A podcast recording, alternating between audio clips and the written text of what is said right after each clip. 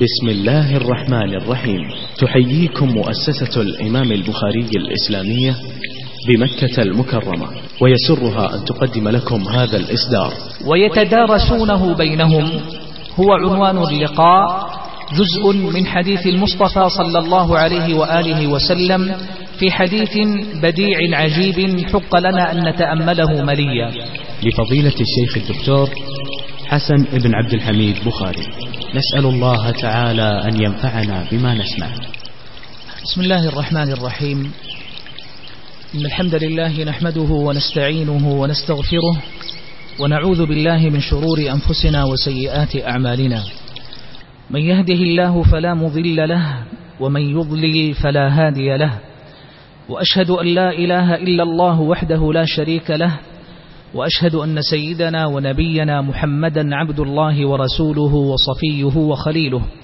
اللهم صل وسلم وبارك عليه وعلى آل بيته وصحابته ومن تبعهم بإحسان إلى يوم الدين. أما بعد فلقاؤنا هذه الليلة في أمسية قرآنية تتناول جانبا شرعيا مهما نحو الاهتمام بكتاب الله الكريم والعناية بهذا الكتاب الذي أنزله الله عز وجل على نبيه صلى الله عليه وسلم معجزة خالدة ووحيا باقيا وتشريعا مستمرا لهذه الأمة المحمدية المباركة. كتاب الله عز وجل دستور الأمة وشرفها وفخرها عزها وموئلها وقد قال الله تعالى وإنه لذكر لك ولقومك أي عز ورفعة شأن وثناء حسن. والله قد أقسم على هذا الأمر فقال والقرآن ذي الذكر. كتاب الله عز وجل من أوجب ما يجب أن تعتني به أمة الإسلام اليوم في سبيل النهوض من كبوتها والعودة إلى مسار الريادة والسؤدة والمجدد من جديد. أمة الإسلام وهي تنشد تصحيح المسار ورفعة الذكر وأن تتبوأ مبوأ القيادة في الأمة فإنه لا غنى لها عن أن تعود إلى كتاب ربها. ويتدارسونه بينهم هو عنوان اللقاء جزء من حديث المصطفى صلى الله عليه وآله وسلم في حديث بديع عجيب حق لنا أن نتأمله مليا. مدارسة القرآن هو لقاء الليلة بإذن الله تعالى. ومن المناسب قبل البدء أن يكون مدخلنا هو عرض هذا الحديث الشريف الذي أخرجه الإمام مسلم في صحيحه رحمه الله من حديث أبي هريرة رضي الله عنه وأرضاه. أن الرسول صلى الله عليه وآله وسلم قال من نفس عن مؤمن كربة من كرب الدنيا نفس الله عنه كربة من كرب يوم القيامة. ومن يسر على معسر يسر الله عليه في الدنيا والآخرة. ومن ستر مسلما ستره الله في الدنيا والآخرة. والله في عون العبد ما كان العبد في عون أخيه. ومن سلك طريقا يلتمس فيه علما سهل الله له به طريقا إلى الجنة. وما اجتمع قوم في بيت من بيوت الله يتلون كتاب الله ويتدارسونه بينهم إلا نزلت عليهم السكينة وغشيتهم الرحمة وحفتهم الملائكة وذكرهم الله في من عنده ومن بطأ به عمله لم يسرع به نسبه. كما قال عليه الصلاة والسلام. لقاؤكم الليلة إخوة الكرام يتناول عناصر ثلاثة. أولها مدخل يتحدث عن هذا الحديث العظيم وشرف الموضوع وجلالة قدره لعظيم ما ترتب عليه في هذا الحديث. والعنصر الآخر عن مفهوم المدارسة القرآنية وأنواعها وصورها. ثم عنصر ثالث أخير يتحدث عن ثمرات المدارسة للقرآن وبركاتها وآثارها في حياة أهل القرآن. ويتخلل ذلك بعون الله تنبيهات ولطائف ستكون منثورة هنا وهناك إن شاء الله. أما الحديث الذي سيكون مدخلنا للانطلاق من ضوء ألفاظ النبي المصطفى صلى الله عليه وسلم. وكان من المناسب عندما أن نتحدث عن مدارسة القرآن أن يكون الانطلاق من جزء من لفظه عليه الصلاة والسلام لأنه لن يحسن امرؤ أن يختار لفظا ويعبر عن موضوع بأشرف ولا أجل ولا أعظم مما نطقت به شفة المصطفى صلى الله عليه وسلم. فإنه لما قال ويتدارسونه بينهم فإنك أمام جملة نبوية عظيمة شريفة ستستلهم منها من المعاني وتغترف بها من العبر ما لا حد له وبقدر ما يفتح الله للعبد لأن يقف على تلك المعاني الجليلة والمعاني الغزيرة فإنه يأخذ ما شاء الله له أن يأخذ منه من حظ وافر. في الحديث كما سمعتم فإن الجملة التي هي مقصود الحديث من درس الليلة ولقائه هي في قوله عليه الصلاة والسلام وما اجتمع قوم في بيت من بيوت الله يتلون كتاب الله ويتدارسونه بينهم إلا نزلت عليهم السكينة وغشيتهم الرحمة وحفتهم الملائكة وذكرهم الله في من عنده. فهذه أربع بنيت على أربع أربع ثمرات أربع بركات أربع من ثمار هذا العمل العظيم. ترتب على عمل ذي صفات أربع معدودة أيضا في الحديث. فعد معي رعاك الله. يقول عليه الصلاة والسلام ما اجتمع قوم وهذه أول أوصاف هذا العمل الاجتماع وأن يكون العمل لمجموعة تشتغل بهذا الأمر العظيم وهذه العبادة الجليلة. وبذلك فإن كان العمل الذي ترتب عليه الثواب عملا فرديا لن يناله الموعود المذكور في الحديث. ليس يعني هذا إن عدام الثواب لكن الثواب المترتب في الحديث هو بهذا القيد مشروط بالاجتماع. فهذا أول أوصاف العمل العظيم في الحديث. ما اجتمع قوم. أما الوصف الثاني في قوله عليه الصلاة والسلام في بيت من بيوت الله فشرط هذا الاجتماع المبارك الذي يترتب عليه ذلك الثواب العظيم أن يكون في بيت من بيوت الله. فلو اجتمع قوم لهذه العبادة العظيمة لتلاوة كتاب الله ومدارسته والاعتناء بما فيه وإن كان في مكان عظيم كمدرسة أو معهد أو فصل دراسي أو في منزل أو في مجمع آخر إن لم يكن بيتا من بيوت الله فليس ينطبق عليه تماما ما جاء في الحديث الشريف. وأما ثالث الأوصاف فقوله صلى الله عليه وسلم يتلون كتاب الله فإن الاجتماع إن كان في بيت من بيوت الله لغرض تلاوة القرآن فهذه ثالث الأوصاف.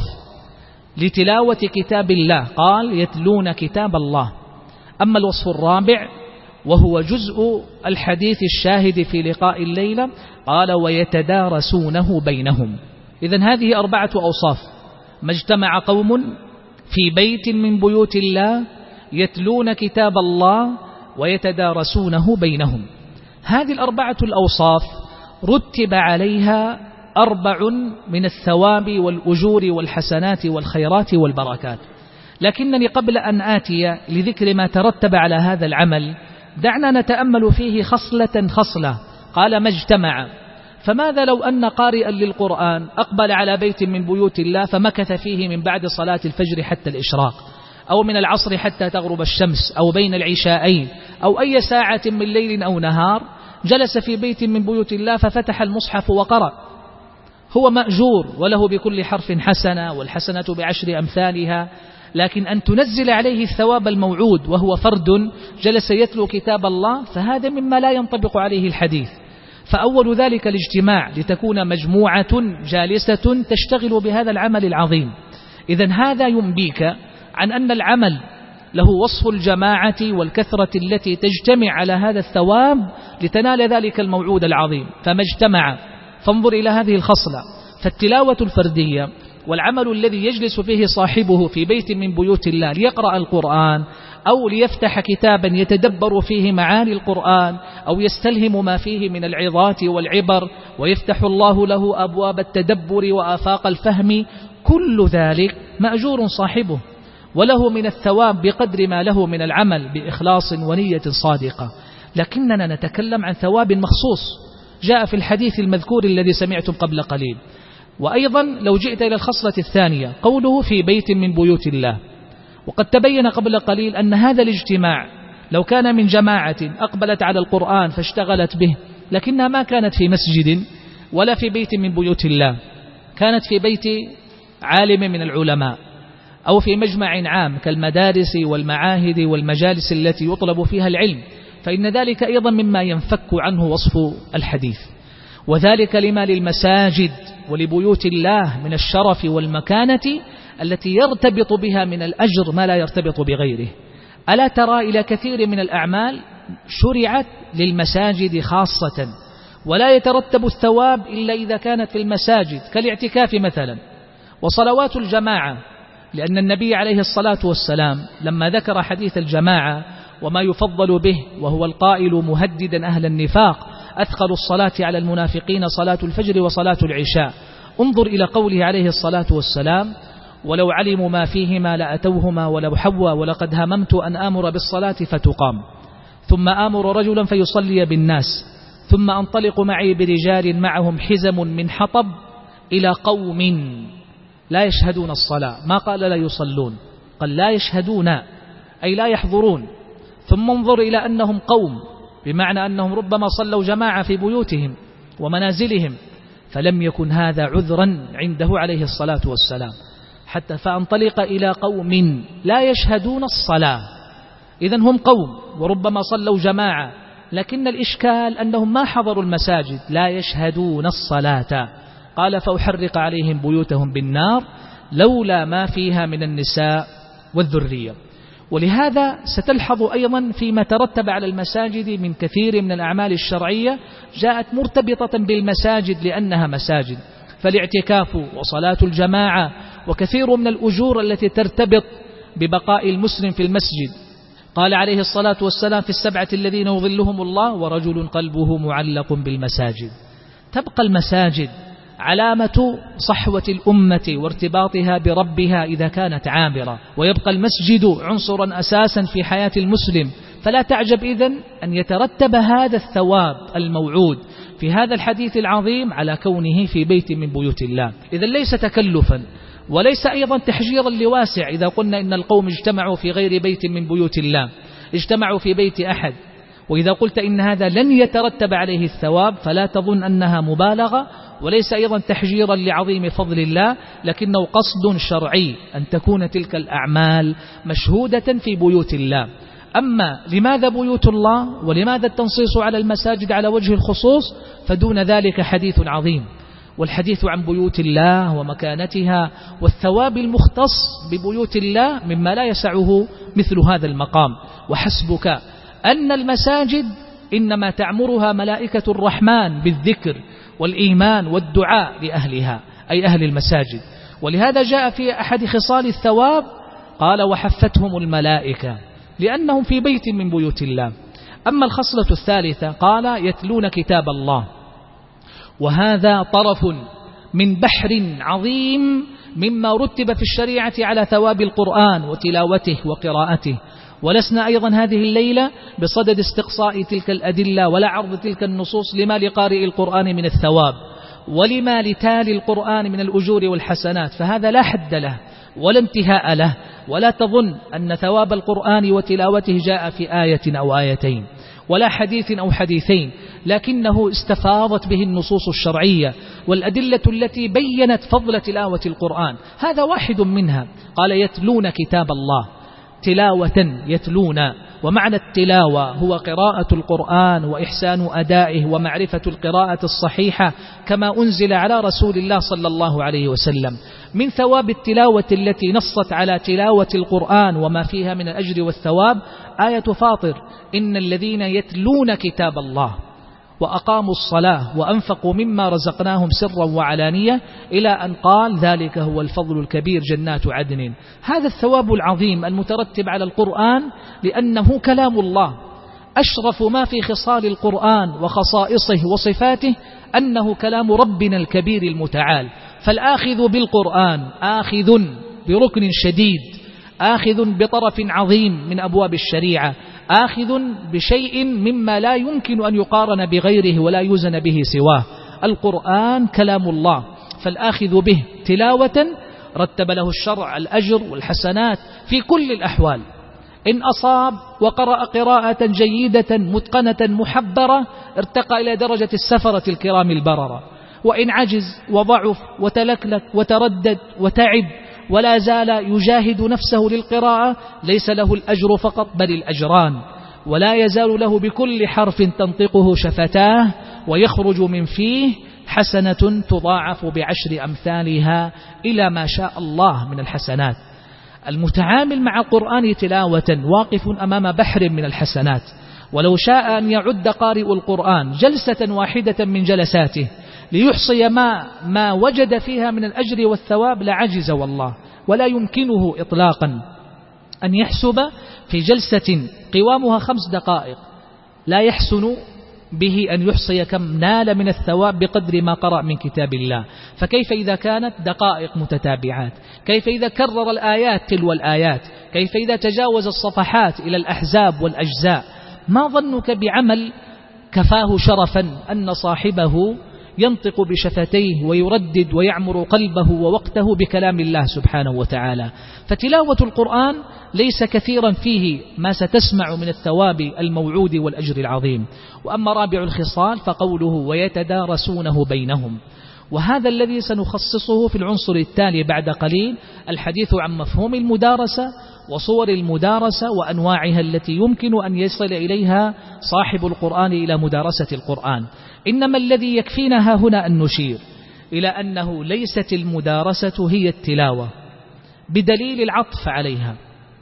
يتلون كتاب الله ويتدارسونه بينهم والقاعدة تقول العطف يقتضي المغايرة فلو لم تكن المدارسة شيئا غير التلاوة ما عطفت عليها. فالتلاوة أمر وعمل يختلف عن المدارسة ومن أجل ذلك يظن بعض أهل القرآن وحفاظه ومن يشتغل كلما مر بهذا الحديث يظن أن المقصود هو الاشتغال بتلاوة القرآن وقراءته وأن يراجع صاحب القرآن ورده وأن يكرر حفظه وأن يتقن ما آتاه الله من القرآن. هذاك باب آخر. تتحدث عن هذا الحديث المدارسة معنى مختلف عن معنى التلاوة. وسيأتي الحديث عنها بعيد قليل. هذه كما قلت أربع صفات للعمل. الذي رتب عليه عظيم الثواب الذي مر قبل قليل. نعيدها حتى ننطلق منها إلى خصال الثواب الأربعة الأخرى. قال ما اجتمع قوم في بيت من بيوت الله يتلون كتاب الله ويتدارسونه بينهم وقد مر بك شرح هذه الخصال الأربعة على نحو موجز مفيد إن شاء الله.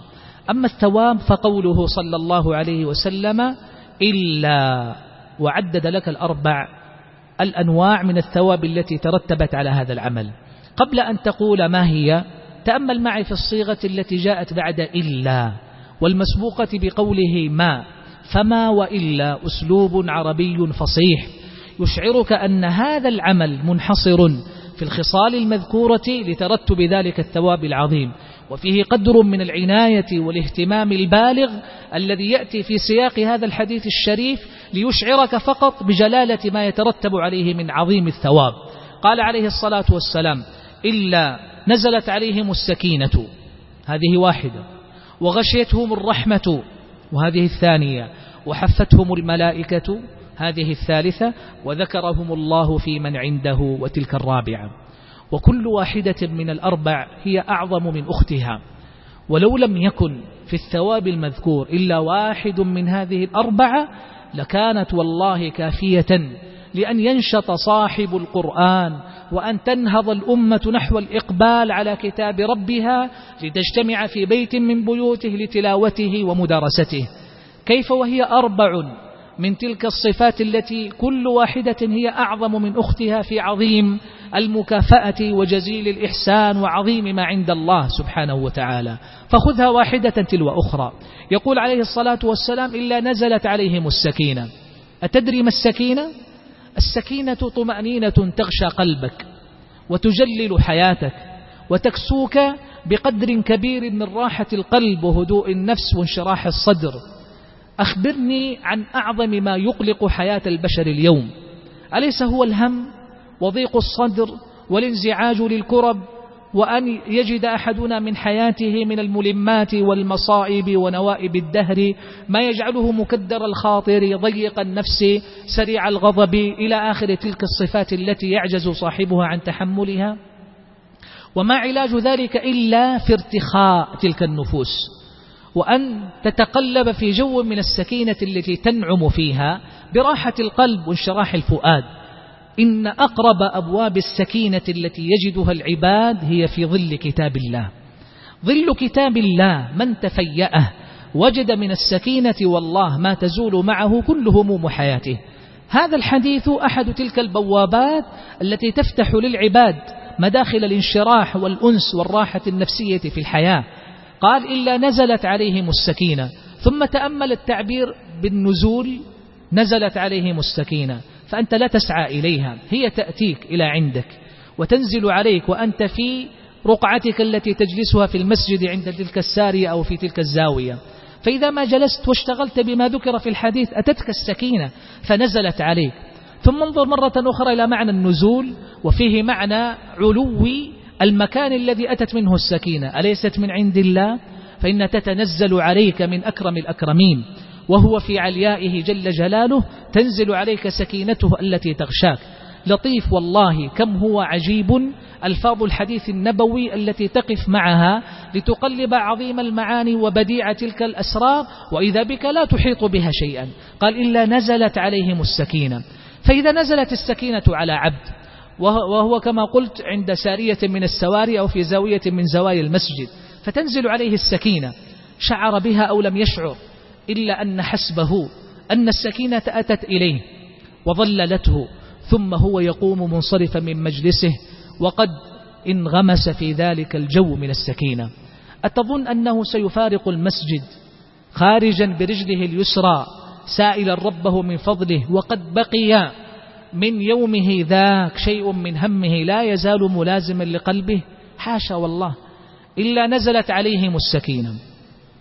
والخصلة الثانية قال وغشيتهم الرحمة وفيها من العجيب والبديع والروعة ما في الجملة السابقة. غشيتهم الرحمة قد فهمت السكينة ما هي. أما رحمة الله فشيء لو جلست تحصي آثاره وثمراته في حياة العبد لن تحصيه. رحمة الله باختصار شديد هي طريق السعادة في الحياة وطريق الجنة في الآخرة. أما في الحياة فإن رحمة الله تنال بها كل مطالب الدنيا بلا استثناء. أرأيتم إلى النبوة وهي أعظم ما يعطاه بشر في هذه الحياة؟ هي أيضا رحمة من الله. وقد قال الله عز وجل لنوح عليه السلام وهو يذكر له فضله ونعمته عليه واصطفاءه للنبوة يقول الله عز وجل لنبيه نوح عليه السلام قال يا قوم أرأيتم إن كنت على بينة من ربي وآتاني رحمة من عنده؟ فنبوة الله لنبيه نوح عليه السلام سماها رحمة. وقال الله لنبيه صلى الله عليه وسلم فبما رحمة من الله لنت لهم. الرحمة من الله أكسبت أولئك المصطفين من خلق الله درجة النبوة الشريفة. أقول فإذا كانت أعظم مراتب البشر في هذه الحياة وهي النبوة تنال برحمة الله. فما ظنك بما دونها؟ ما الذي تبلغه سقف أمان العباد ومطالبهم في هذه الحياة؟ ومهما علت مطالب أحدهم وهمته وسؤاله ومطلبه عند ربه لن يبلغ النبوة حتما إطلاقا. فمهما نزل عن درجة النبوة فهو لا يزال لا يزال متعلقا برحمة الله حتى ينالها. وأما الآخرة أما الآخرة فإن الجنة لن تفتح لعبد إلا برحمة الله. وصريح ذلك في قول النبي عليه الصلاة والسلام لن يدخل أحدا منكم الجنة عمله. قالوا ولا أنت يا رسول الله. قال ولا أنا إلا أن يتغمدني الله برحمة منه. حتى جنة الله في الآخرة إنما تنال بالرحمة باختصار شديد. ماذا تريد؟ من مقاصد الحياة من همومها من مطالبها ما أمنياتك ما رغباتك ما أهدافك؟ ثق تماما إن لم تدرك رحمة الله لن تنال شيئا من مطالبك في هذه الحياة. ورحمة الله تؤتى من أبواب متعددة. واحد منها الاشتغال بكتاب الله وتلاوته ومدارسته بالاجتماع في بيت من بيوت الله كما تقدم قبل قليل. هذه رحمة الله. عن أي شيء سأحدثك؟ عن أبواب الرحمة الواسعة التي فتح الله لعباده؟ عن تلك المسارات المتعددة التي يختار منها العبد ما يناسبه ويلائمه وما يختاره لنفسه؟ أم عن آثار الرحمة؟ رحمة الله إذا وصلت لعبد زال همه وشفي مريضه وانقضى دينه وانفرجت كربه وتحققت كل مطالبه. عش في رحمة الله تنعم والله وتسعد بكل ما جاءك في الحياة قليلا كان أو كثيرا. أعظم الناس سعادة في حياتهم اليوم ليسوا أكثرهم مالا والله ولا أكثرهم جاها ولا أعظمهم منزلة ولا أكثرهم شيئا من متع الحياة وزخرفها الزائل. أعظم الناس سعادة اليوم في حياتهم هم أكثرهم حظا من رحمة الله. ورحمة الله ما حجبت عن أحد من الخلق. إنما ينالها العبد إذا سعى وطلبها وأتى بابها وطرقه ووصل إليه تناله. أما القرآن فارتح وأرح قلبك هو أقرب الطرق إلى نيل رحمة الله. كما قال بعضها للعلم التمسوا رحمة الله في قراءة القرآن ولو بالإنصات لأن الله قال وإذا قرئ القرآن فاستمعوا له وأنصتوا لعلكم ترحمون. تنالك رحمة الله بالقرآن ولو أنصت إليه واستمعت. فإذا استمعت وأنصت وصلت إلى رحمة من رحمات الله بالقرآن فكيف لو اشتغلت به تلاوة ومدارسة واجتماعا في بيت من بيوت الله؟ ما ظنك بحجم الرحمة التي ستنالها؟ عفوا. ما ظنك بحجم الرحمة لن أقول التي ستأخذها أو تنالها التي تغشاك؟ لأن النبي عليه الصلاة والسلام يقول وغشيتهم الرحمة. أرأيت أيضا إلى لفظة الغشيان؟ وكيف تتنزل عليك فتحيط بك من كل جانب؟ فلا تدري كيف أتتك ولا كيف ألمت بك ولا كيف التفت عليك فأحاطتك ولا تدري إلا وأنت متقلب في رحمة الله منغمس فيها. رحمة الله والله يا إخوة جعلها الله عز وجل في كتابه ليعلم العباد ليعلم العباد أن كتاب الله باب عظيم. والاشتغال به شرف جليل. والرحمة التي وسع الله أبوابها على عباده هي موجودة أوفر ما يكون في كتابه الكريم سبحانه وتعالى. وغشيتهم الرحمة. ثم قال في الخصلة الثالثة عليه الصلاة والسلام قال وحفتهم الملائكة. مر بك قبل قليل أن إحدى صفات هذا العمل العظيم المذكور في الحديث أن يكون في بيت من بيوت الله. وقد علمت أن بيوت الله هي مواطن الملائكة الكرام عليهم السلام في الأرض. ليست على الحصر لكنها في المكان الذي يغلب فيه وجود هلائك الخلق الكريم من خلق الله. ملائكة الله تتنزل في بيوت الله تغشى مواطن الذكر والعبادة تشارك العباد تدعو لهم تستغفر لهم. ثم اعلم رحمك الله أنه حيثما ذكرت ملائكة الله في ثواب عمل من الأعمال فإنها تعني قدرا عظيما لذلك العبد. لأن ملائكة الله لا تنزل إلا بكل خير وسلام وبركة. أرأيت إلى ليلة القدر؟ وهي ليلة القدر سيكون ملائكة السماء فيها تلك الليلة في الأرض أكثر من عدد نجوم السماء وحصى الأرض. ما هذا؟ هذا لعظيم البركة التي تصحب الملائكة عليهم السلام وعظيم ما يتنزل به من الخير والرحمة والسلام. فعندما تتحدث عن عمل يخبر الله تعالى فيه أو يخبر نبيه صلى الله عليه وسلم أن ملائكته عليهم السلام هم من يشارك العباد في ذلك الثواب أو من يسوق إليهم بعض ألوانه. أرأيت إلى نعيم الجنة وهو جنة؟ جنة. يقول الله عز وجل أولئك لهم عقب الدار. جنات عدن يدخلونها ومن صلح من آبائهم وأزواجهم وذرياتهم. انظر كيف يغري العباد بنعيم الجنة فيقول والملائكة يدخلون عليهم من كل باب. سلام عليكم بما صبرتم. لو لم تكن ملائكة الرحمن سبحانه وتعالى بتلك المثابة في إكرام العباد ما ذكروا في هذا المقام. فانظر كيف ذكروا في الجنان ويذكرون في مجالس القرآن في الدنيا التي تتلى فيها آيات الله وتتدارس فيها آيات القرآن. هي والله نوع نوع من نعيم الجنة المتوفر بين أيدي أهل القرآن في بيوت الله. يقول عليه الصلاة والسلام وحفتهم الملائكة فإذا حفت الملائكة فما الذي سيكون؟ إذا حفت الملائكة وهي المصحوبة كما قلت بكل بركة وخير وسلام لو لم يكن في صحبة الملائكة إلا دعوة دعوة يرفعونها إلى رب السماء وهم ممن لا يعصي الله ما أمره ويفعلون ما يؤمرون. وقد علمت أنهم ممن يدعو لأهل الإيمان. ربنا وسعت كل شيء رحمة وعلما. فاغفر للذين تابوا واتبعوا سبيلك وقهم عذاب الجحيم. فما ظنك بملائكة تحف أهل القرآن في بيت من بيوت الله وهم يشتغلون بتلاوة القرآن ومدارسته. أتظنها تحفهم؟ لا لشيء كلا والله. إما أنها تحفهم لمشاركتهم في جليل هذا العمل وكفاك به شرفا أنه عمل تقبل عليه ملائكة الرحمن لما فيه من عظيم رضا الملك الديان سبحانه وتعالى. أو أنها تحف الجالسين فتغمرهم بالدعوات بالرحمة والمغفرة والقبول عند الرحمن. في كل الأحوال ما تحف الملائكة قوما ولا تأتي إلى عباد فتجالسهم إلا لخير عظيم يتقلبون فيه.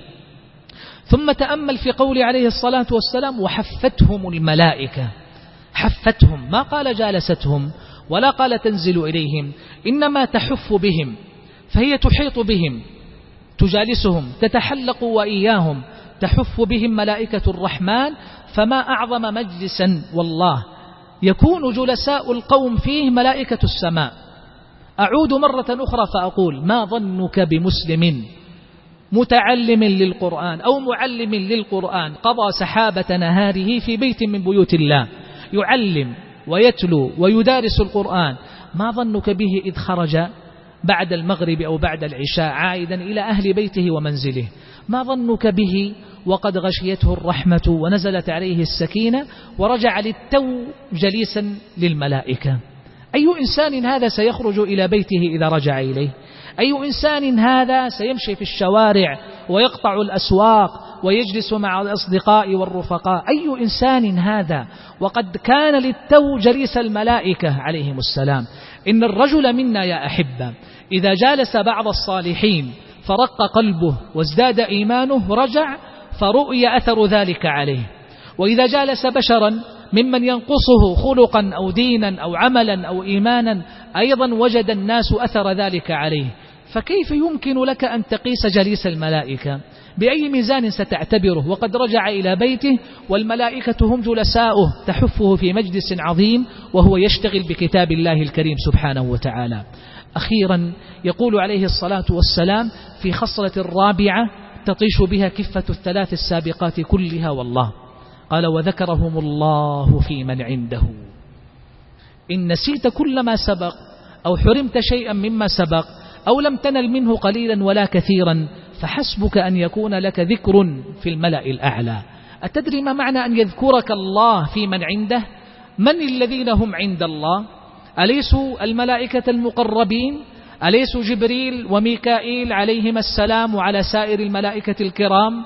ماذا يعني لك أن يذكرك الله في من عنده؟ وبما سيذكرك ربك؟ بأنك جالس في بيت من بيوته تشتغل بتلاوة كتابه ومدارسته. بالله عليك من أعظم منك شرفا في الحياة؟ من أعظم منك فخرا في هذه الحياة؟ أهم أولئك المكرمون على منصات التتويج؟ أم الذين يغشون مجالس الأمراء والعظماء والكبراء؟ أم الذين يذكرون في حفلات ومراسم وصور وأخبار وتلتقطهم العدسات وتنظر إليهم الأعين؟ أم الذي يذكر في الملكوت الأعلى عند ملائكة الله عز وجل ويذكرهم الله في من عنده؟ عش كما شئت عش خامل الذكر مجهولا نكرة لا يعرفك أحد. إن كان حسبك أن تذكر في ملائكة السماء ويذكرهم الله في من عنده. هذا الثواب والله تعجز أن تعبر عنه ويغيب عن بالك كل ما يمكن أن تعبر عن مكنون ذلك الأجر العظيم. لكني لا زلت أقول وذكرهم الله في من عنده. كيف سيكون شعورك وأنت تجلس ساعة أو أقل أو أكثر في بيت من بيوت الله مع إخوة لك وأساتذة وزملاء لتلاوة كتاب الله ولمدارسة القرآن؟ ثم تنصرف يوم تنصرف وملء كذلك الشعور الذي يطير بك فرحا أنك ذكرت اليوم في السماء وذكرك الله عز وجل في من عنده. بالله عليك هل ستكسل أو تتعب أو تشعر بملل أن تغيب في اليوم التالي عن مجلس تلاوة القرآن ومدارسته؟ والله أعرف أقواما. ربما ألم بهم المرض أو أتعبهم كثير من المشاغل أو صرفتهم كثير من الهموم لكنه سرعان ما يتلاشى كل ذلك إذا شعر واستشعر وتذكر أنه بغيابه ذلك اليوم سيغيب ذكره عند الله في الملكوت الأعلى. فيأبى يأبى والله أن تمر عليه ليلته تلك وأن تطوى صحيفته في ذلك اليوم وليس له ذكر في السماء. هب أنه قبضت روحه تلك الليلة. أيموت في ليلة غاب ذكره عند ربه في الملأ الأعلى؟ بل حسبه أن يجتهد ويجاهد ثم يكابد كل ما يمكن من تعب ونصب ومشقة. يأتي بعض أهل القرآن إلى الحلقات في المساجد وهم على ما هم عليه من تعب وحمى تحسها من وراء ثيابهم أحيانا وهموم أحاطت بهم ومشاغل ومصارف لكنهم أبدا لا يرضى أحدهم أن تمر عليه صحيفة عمله فتطوى ذلك اليوم دون أن يسجل فيها ذلك الذكر الشريف العظيم. وذكرهم الله في من عنده. ولهذا قال الله لنبيه عليه الصلاة والسلام وإنه لذكر لك ولقومك. ولعل هذا واحدا من أوجه معنى الذكر والشرف والفخر الذي جعله الله للقرآن ولأهل القرآن. هذا الثواب أحبة الكرام. في هذا الحديث وقد مررت به معكم على عجالة لك أن تتأمل فيها الوقفتين التاليتين. الأولى أن تلاوة القرآن غير مدارسته كما قلت قبل قليل لأنها عطفت عليها والعطف يقتضي المغايرة. وهذا يحتاج منا أن نتأمل إذا كنا قد عرفنا التلاوة. وفهمناها وأدركناها فيحتاج هذا منا أن نقف على معنى المدارسة لئلا يفوتنا هذا الثواب العظيم المذكور في الحديث فنشتغل بطرف ناقص رتب عليه الثواب والأجر الكبير. أما الوقفة الأخرى فهي كما قلت أن تستشعر إذا كنت واحدا من كرمهم الله بنيل هذا العمل والتقلب في نعيمه. فكيف تتخيله إذا خرج من المسجد عائدا إلى بيته وجالس أهله أو والديه أو إخوته فتناول معهم طعام العشاء أو تمازح معهم أو جلس وإياهم أو سامرهم والله حسبك من إنسان بهذا الوصف والقدر أنك تآكل أو تجالس أو تمازح أو تركب مع شخص كان جليس الملائكة مغموسا في الرحمة متلفحا بالسكينة ثم هو مشرف بالذكر في الملأ الأعلى. إن وجدت مثل هذا الإنسان فاشدد يديك عليه.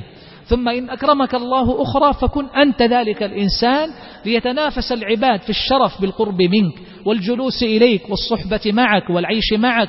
هذا هو الشرف الحقيقي في الحياة. بعض الناس تغيب عنه النظرة فيظن أن الشرف والفخر والذكرى وأن علو المكانة وكل ما يمكن أن يغتر به الناس منحصر في أبواب ثم هم يقيسونها للأسف بأمور زائلة ومتع منتهية وأحيانا قضايا تافهة لا اعتبار لها. نحتاج أن نعيد من جديد إلى أذهان ناشئتنا وعقول شبابنا أن قمة ما يجده الشاب والرجل الصالح في هذه الحياة هو العودة إلى الاشتغال بكتاب الله على نحو ما جاء في هذا الحديث العظيم.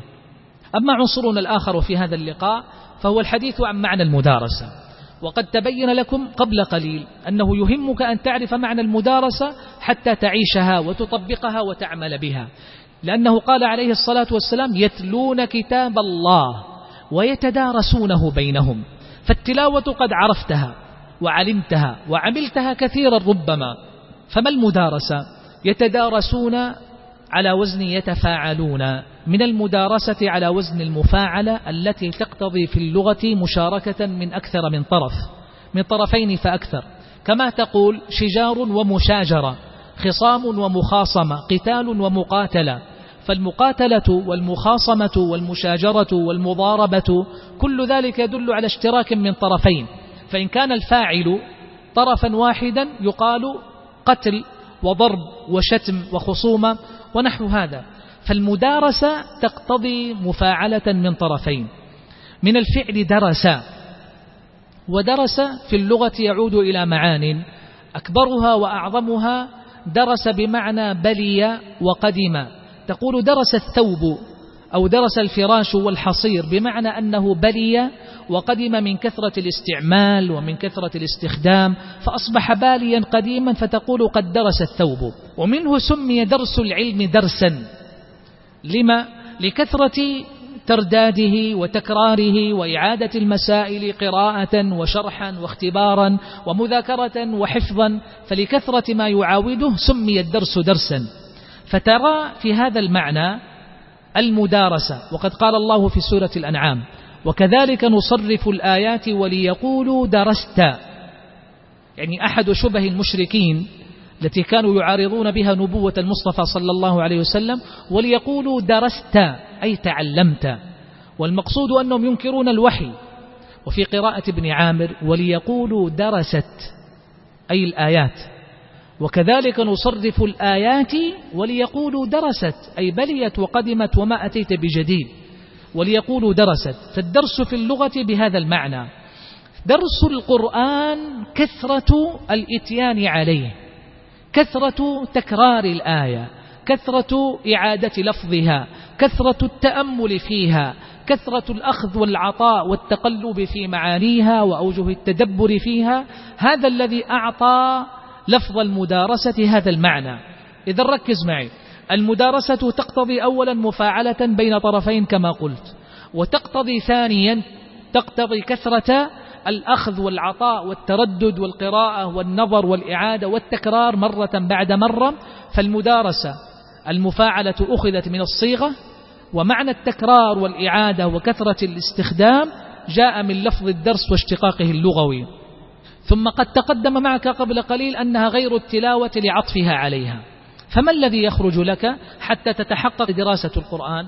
أولا تحتاج إلى طرف تشاركه المدارسة ليتحقق لك معنى تدارسوه بينهم. ثانيا الاستمرار والديمومة ليتحقق الدرس والتدارس.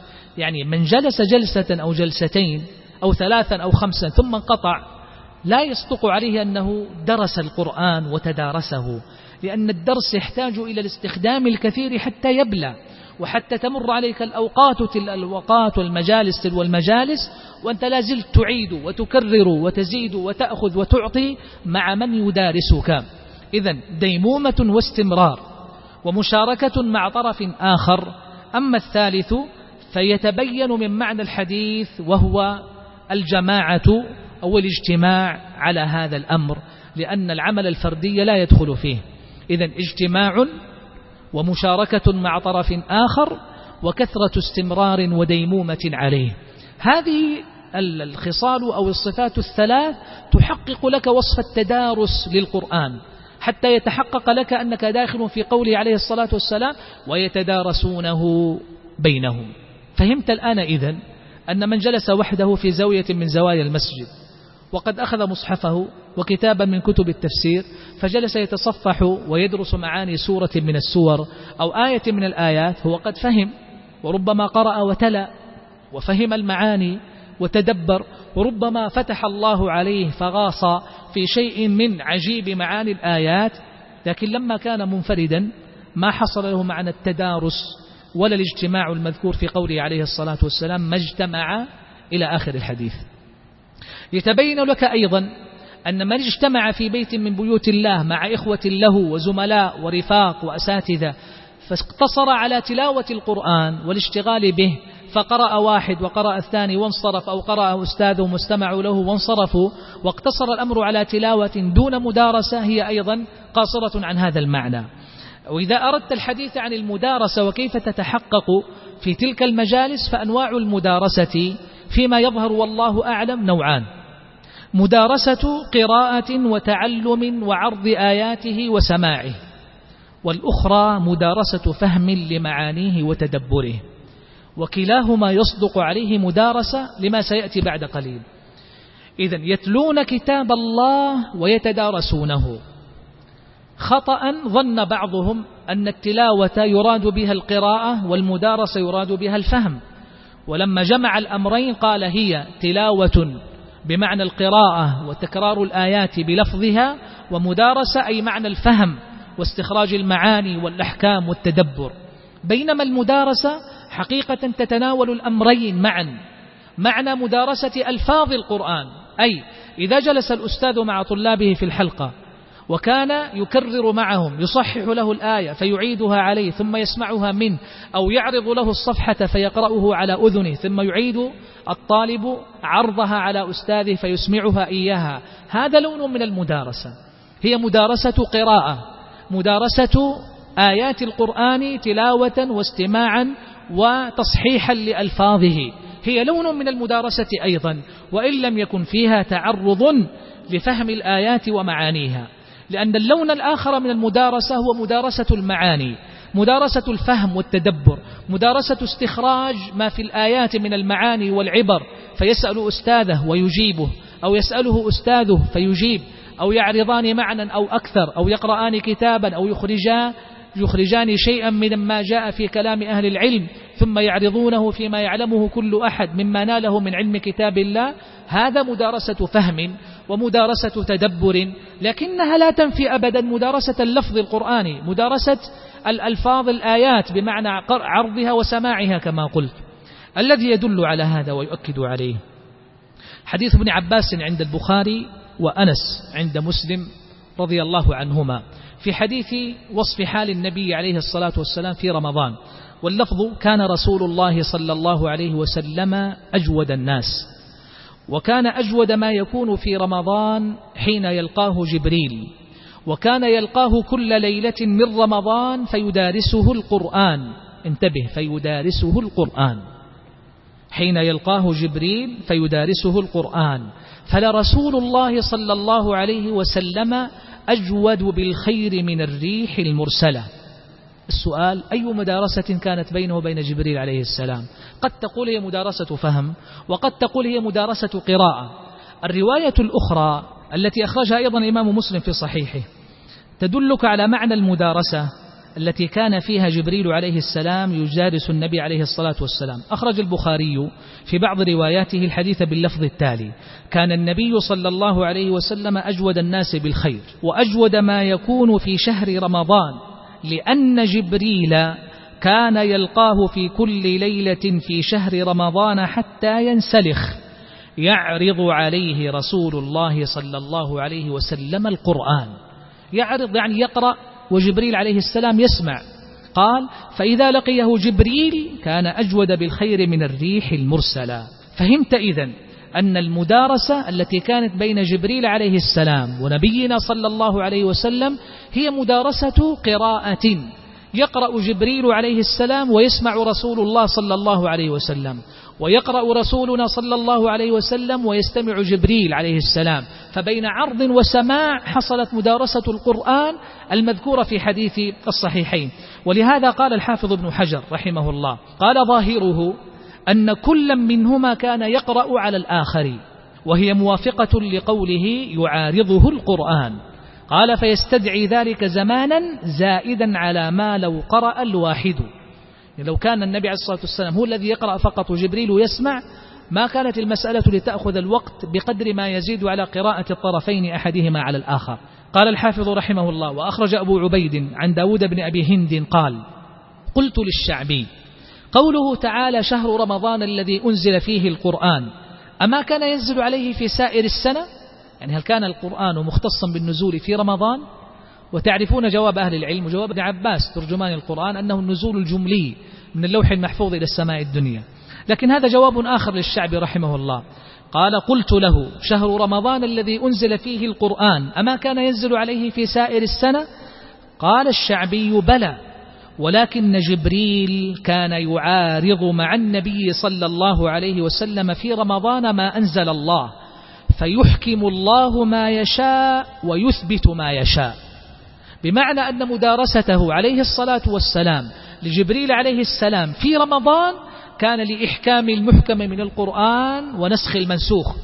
تعلمون الوقت كان وقت تشريع والوحي ينزل ويستمر وربما جاءت الآيات تنسخ غيرها فكان من ثمرات وحكم ملاقاة جبريل عليه السلام لرسولنا صلى الله عليه وسلم إحكام المحكم ونسخ المنسوخ.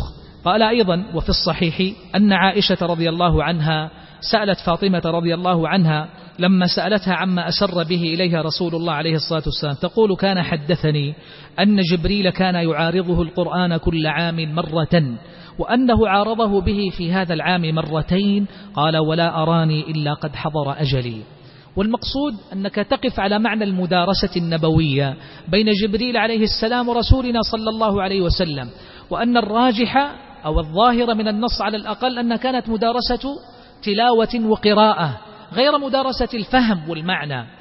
فقط لنوسع دائرة المدارسة وتفهم معي أن المدارسة نوعان. وإن شئت فقل رتبتان إحداهما أشرف من الأخرى. أما الرتبة الأولى وهي رتبة الابتداء وما يحسن به انطلاق من يريد مدارسة القرآن فهي مدارسة القراءة. مدارسة الآيات قراءة وعرضا وسماعا. وهذا هو الحاصل في حلقات حفظ القرآن الكريم في كل بيوت الله. عندما يتحلق الطلبة حول أستاذهم في بيت من بيوت الله فهم يتلون كتاب الله فكل واحد جالس في موقعه أمسك المصحف يقرأ هو يتلو كتاب الله والجميع مشترك في ذلك إذن هم يتلون كتاب الله. وأما المدارسة فسواء كانت الحلقة جماعية يقرأ طرف الحلقة فالثاني فالثالث حتى ينتهي إلى الآخر وشيخ الحلقة يصحح ويعيد أو يقرأ هو أولا ثم يكررون عقبه. أو كانت المدارسة فردية يقوم كل واحد عند أستاذه فيجلس إليه فيضع ركبتيه إلى ركبتيه فيقترب منه ويشافهه بالقرآن تلك أيضا مدارسة. خصوصا إذا كان الشيخ ممن يعتني بالعرض والسماع معا فيسمع طلابه الآية والصفحة والسورة من القرآن ثم يطلب منهم إسماعه إياها. فإنه يجمع بين ذلك العرض والسماع يجمع به تحقيق معنى المدارسة للقرآن يتلون كتاب الله ويتدارسونه بينهم.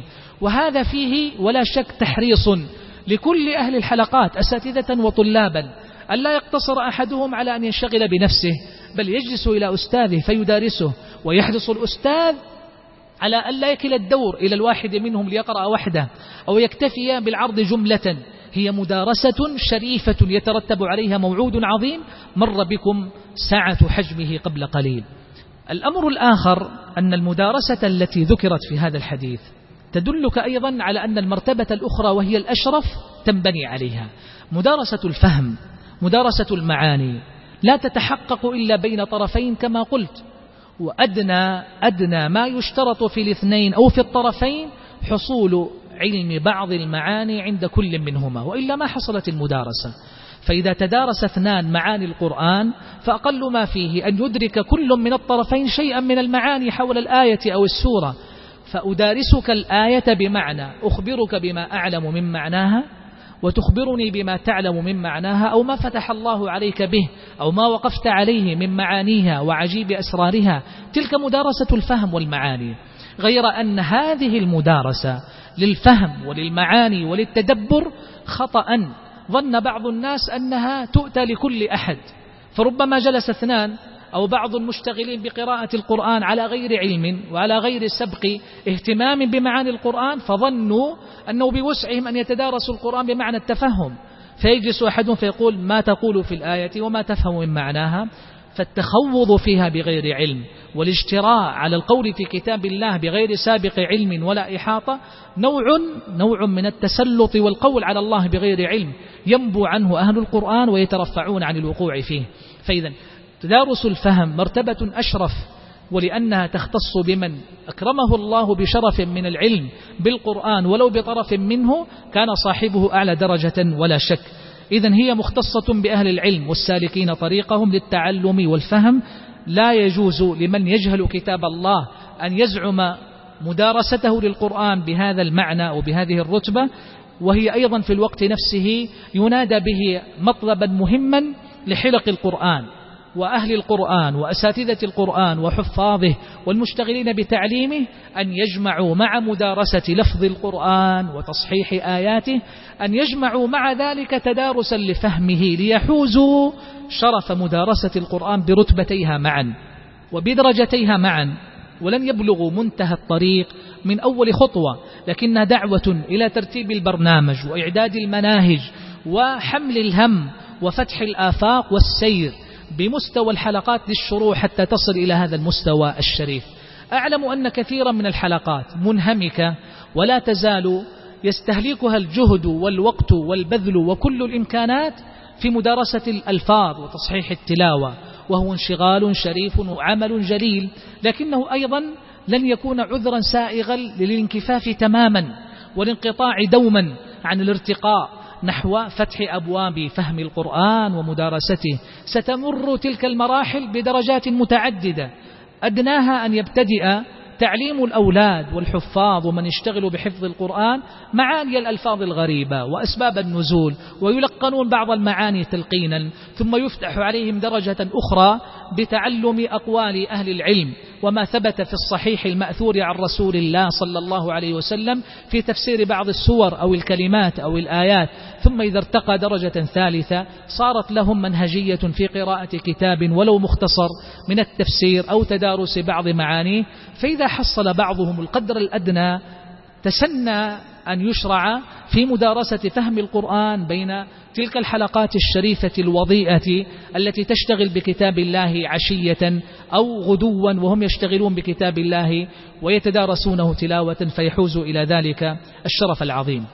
في حديث جبريل عليه السلام ويدارسه القرآن فيه إشارة لطيفة وهو أن النبي عليه الصلاة والسلام وقد كان منشغلا طيلة العام بصحابته وأمته. يقرئهم القرآن ويعلمهم الوحي. ما كان يتسنى له عليه الصلاة والسلام أن يعرض القرآن على غيره. فإذا كان رمضان كانت الفرصة مواتية. فتهيأ لذلك صلى الله عليه وسلم. ثم انظر كيف اختار الله له أشرف ملائكته لهذا الأمر العظيم. فينزل إليه جبريل عليه السلام. فهي همسة في آذان معلم القرآن. الذين ينشغلون طيلة السنة بإقراء طلابهم وتعليمهم أن يجد أحدهم متسعا ليعرض القرآن عرض مدارسة على حاذق مثله وقرين وند له من يشاركه مثل هذا العمل فيدخل في تطبيق هذه السنة العظيمة مدارسة القرآن لأهل القرآن مع من يوازيهم رتبة أو يعلوهم قدرا أو يشرفهم إتقانا وحذقا فإن هذه سنة ونحن مقبلون على رمضان فالاشتغال بذلك والتهيؤ له أو تفريغ الأوقات في رمضان لهذه السنة العظيمة مشروع لا شك واغتنام رمضان ونحن مقبلون عليه أحرى بذلك. أما عنصرنا الأخير في هذا اللقاء فهو الحديث عن ثمرات مدارسة القرآن وآثارها التي يجنيها أهل القرآن بالاشتغال بالمدارسة بالمعاني المذكورة في النصوص والنقول التي سمعتم قبل قليل. تلك الثمرات سأحصرها في عشرة يسوق بعضها رقاب بعض. أما الأربعة الأولى التي لا يجوز لنا أن نعد قبلها غيرها فهي المنصوصة في الحديث الشريف لأن الخصال الأربع المذكورة ليست للمدارسة فقط كما قلت لكن لا يجوز لك أن تقول أو تتحدث عن ثمرات مدارسة القرآن وبركاته وخيراته فتذكر شيئا قبل الذي ذكره النبي صلى الله عليه وسلم. وعندما يسألك شخص عن من الذي يناله صاحب مدارسة القرآن وأي خير وأي شرف أو أجر أو ثواب فلا يسوغ لك غير أن تبدأ بقولك نزلت عليهم السكينة وغشيتهم الرحمة وحفتهم الملائكة وذكرهم الله في من عنده. وبما أنه قد مضى بشيء من التفصيل الموجز شيء عن هذه الخصال الأربعة فسأتجاوزها إلى ما يليها. فهذه الثمار الأربعة أو البركات الأربعة أو الآثار الأربعة هي أعظم ما ينال من يشرفه الله ويكرمه فيتدارس القرآن. أما الثمرات الست التي تأتي تباعا عقبها فهي كما يلي. تجاوز ملل الفردية وسآمة الوحدة. ألا ترى أن الاجتماع أحد الخصال المذكورة في الحديث ويتدارسونه؟ المدارسة كما قلت تقتضي مشاركة ومفاعلة من طرفين. أن يجلس المرء وحده فيكون عنده مشروع لقراءة تفسير القرآن أو درس معانيه. فمهما عظمت به الهمة سينقطع ينشغل ربما ترك ربما انصرف. فوجود المدارسة والمشاركة من طرفين هي أبعد عن السآمة وهي أنشط عن الملل ولا شك أن الشيطان مع الواحد وهو من الاثنين أبعد. وكلما كانت الجماعة أكثر في المعاونة على عمل صالح شرعت له الجماعة أو الاجتماع كمثل هذا الحديث كان هذا أحد مقاصده وثمراته وبركاته الاستمرار والدوام وضمان عدم السآمة أو الملل أو الانقطاع. ولذلك كم انقطعت بعض مشاريع القرآن عند بعض أهل القرآن.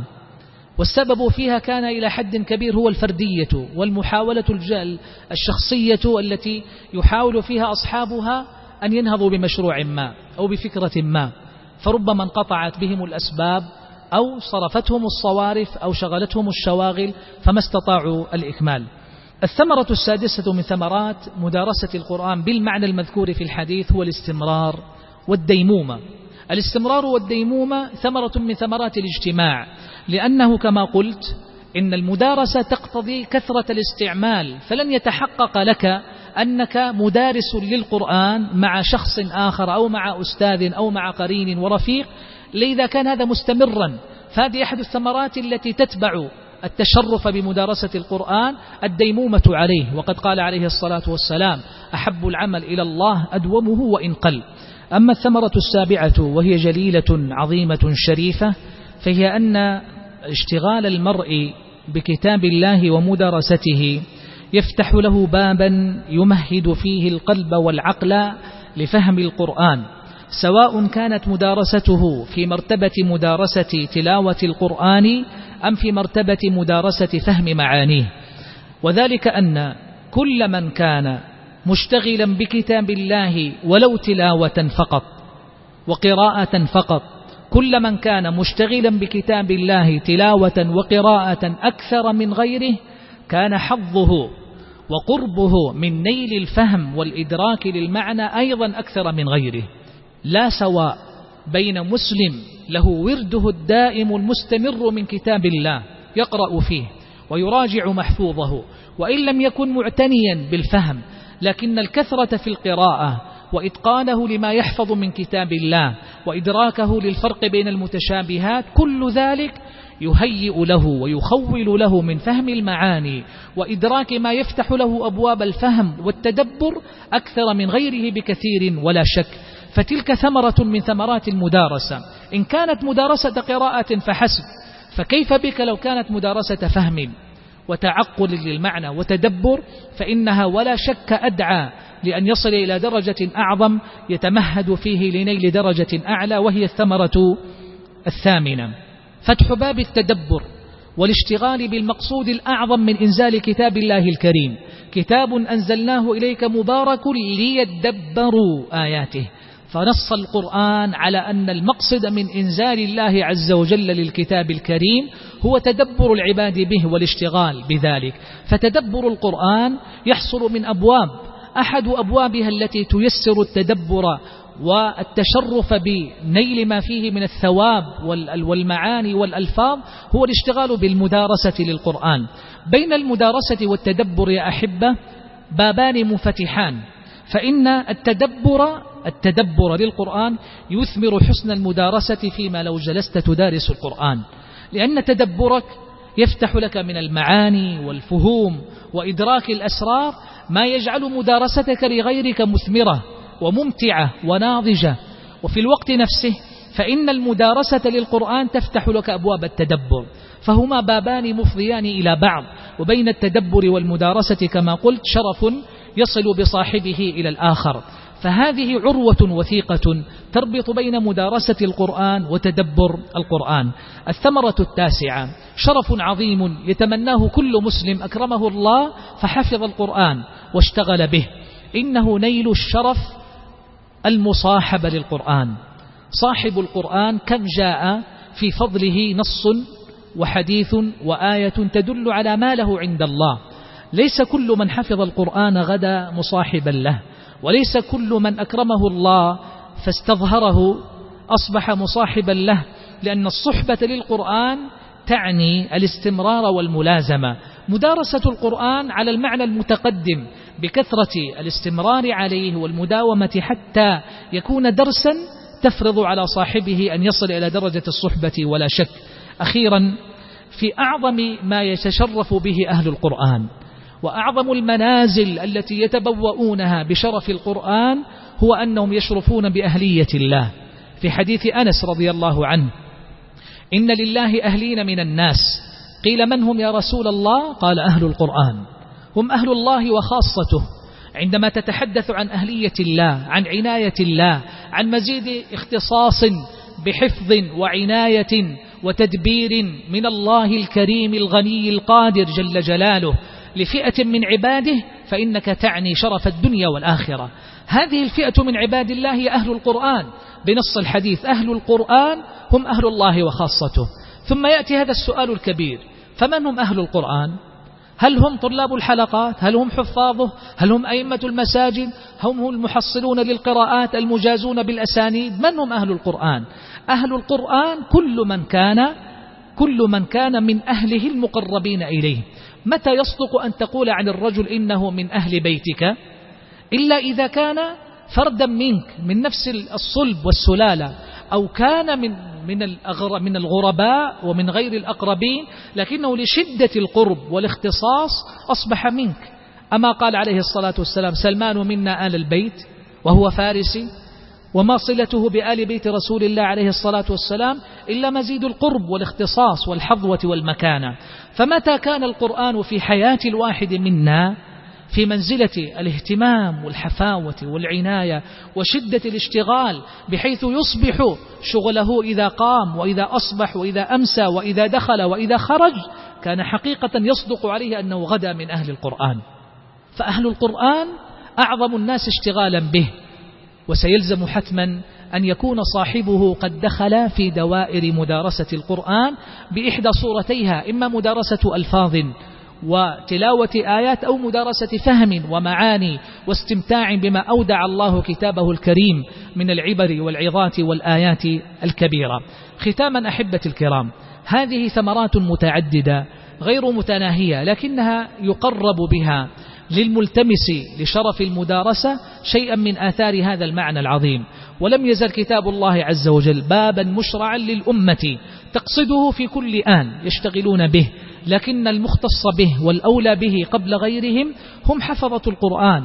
والذين أكرمهم الله بالاشتغال به عبر حلقات حفظ القرآن أولئك المرابطون في بيوت الله أولئك الذين رضوا من حياتهم بثني الركب في بيوت الله عز وجل يقرؤون أبناء المسلمين كلام الله عز وجل وليس لهم هم إلا توريثه عبر الأجيال وليس لهم غرض إلا أن يتشرفوا بالانتساب إلى تلك القافلة المباركة. وإلى تلك السلسلة المضيئة المشرقة في سماء الأمة أهل القرآن الذين يحفظونه ويتلونه ويتصلون فيه بسند جليل شريف إلى رسول الله صلى الله عليه وآله وسلم. أولئك أولى الناس بلا شك من كل من سواهم أن يكونوا أكثر اختصاصا بالعناية بكتاب الله وأن يكونوا أوفر الناس حظا بمدارسة القرآن علهم أن ينالوا ذلك الثواب العظيم والأجر الجزيل. ثم لم تكن تلك الكلمات التي قضينا معها دقائق سابقة إلا طرفا أحبة الكرام دلتمس فيها شيئا شيئا من المعاني الغزيرة التي لم نحط بها بعد من قول المصطفى صلى الله عليه وسلم ويتدارسونه بينهم هي أبواب عظيمة مشرعة متاحة لكل مسلم أحب كتاب الله فأقبل عليه أن ينال من خيرها وبركاتها وهي أيضا نوع من التواصي الذي يأخذ فيه أحدنا بيد أخيه لينال من ذلك الشرف ويصحبه في هذا الطريق المبارك ثم يتنعمون غدا أيضا إخوانا على سرر متقابلين. أسأل الله عز وجل بأسمائه الحسنى وصفاته العلى أن يكرمنا وإياكم بفضله وعظيم منته وأن يجعلنا وإياكم من أهل القرآن الذين هم أهل الله وخاصته وأن يجعلنا وإياكم ممن قرأ القرآن وتلاه وتدارسه في بيت من بيوته فحظي بكل ما وعد به من شرف الثواب وعظيم الأجر. والمنزلة والمكانة ونجعلنا وإياكم ممن أكرمهم الله بطاعته والاشتغال بكتابه ونسأله سبحانه وتعالى أن يجعل لنا ولجميع المسلمين من كل هم فرجا ومن كل ضيق مخرجا ومن كل بلاء عافية. اللهم علمنا ما ينفعنا وانفعنا بما علمتنا وزدنا علما يا رب العالمين. ربنا آتنا في الدنيا حسنة وفي الآخرة حسنة وقنا عذاب النار. وآخر دعوانا أن الحمد لله رب العالمين وصلى الله وسلم وبارك على عبده ورسوله نبينا محمد وعلى آله وصحبه أجمعين. وختاما تقبلوا تحيات إخوانكم في مؤسسة الإمام البخاري الإسلامية بمكة المكرمة. هاتف خمسة أربعة ثلاثة أربعة اثنان ستة سبعة وعلى النسوه خمسة أربعة تسعة خمسة سبعة سبعة تسعة. وجزى الله الشيخ خير الجزاء وجعلها في موازين حسناته يوم يلقى ربه. والسلام عليكم ورحمة الله وبركاته.